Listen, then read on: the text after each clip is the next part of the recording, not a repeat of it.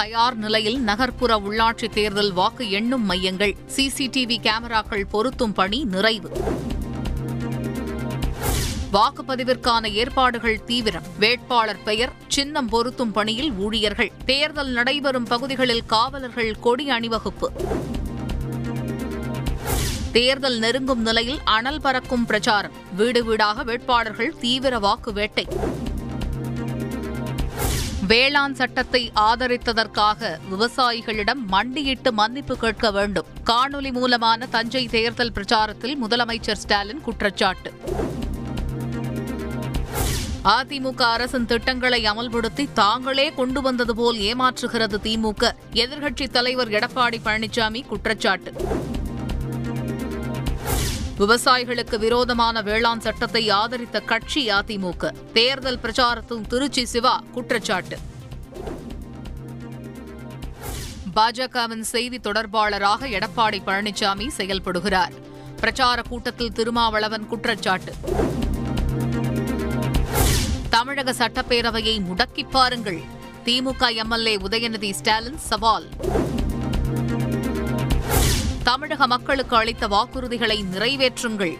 மு. க. ஸ்டாலினுக்கு ஓ. பன்னீர்செல்வம் வேண்டுகோள்.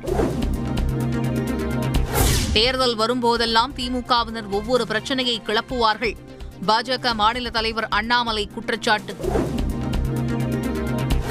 மக்களின் ஆதரவு முன்பை விட அதிகரித்துள்ளது. மக்கள் நீதி மய்யம் தலைவர் கமல்ஹாசன் பேட்டி.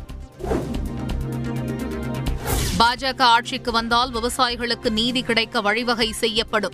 பஞ்சாப் தேர்தல் பிரச்சாரத்தில் மத்திய அமைச்சர் ராஜ்நாத் சிங் உறுதி. கருப்பு பண விவகாரத்தில் பிரதமரின் வாக்குறுதி என்ன ஆனது? பஞ்சாப் தேர்தல் பிரச்சாரத்தில் ராகுல் காந்தி கேள்வி.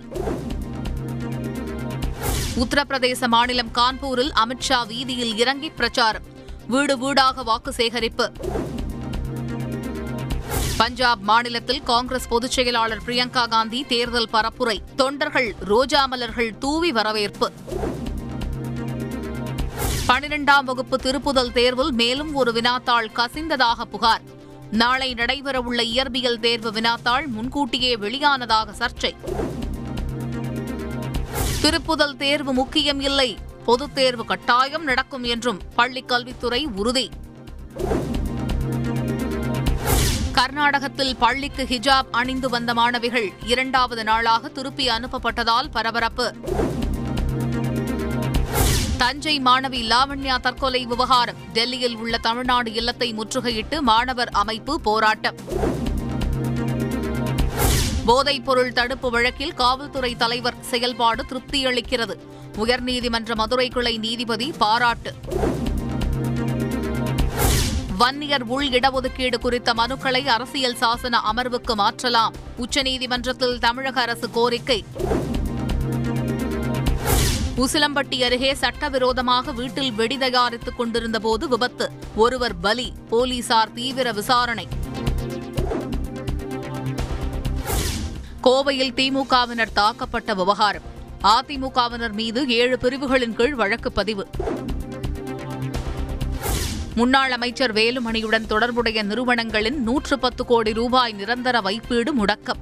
லஞ்ச ஒழிப்புத்துறை கோரிக்கையை ஏற்று சென்னை ஊழல் தடுப்பு சிறப்பு நீதிமன்றம் உத்தரவு.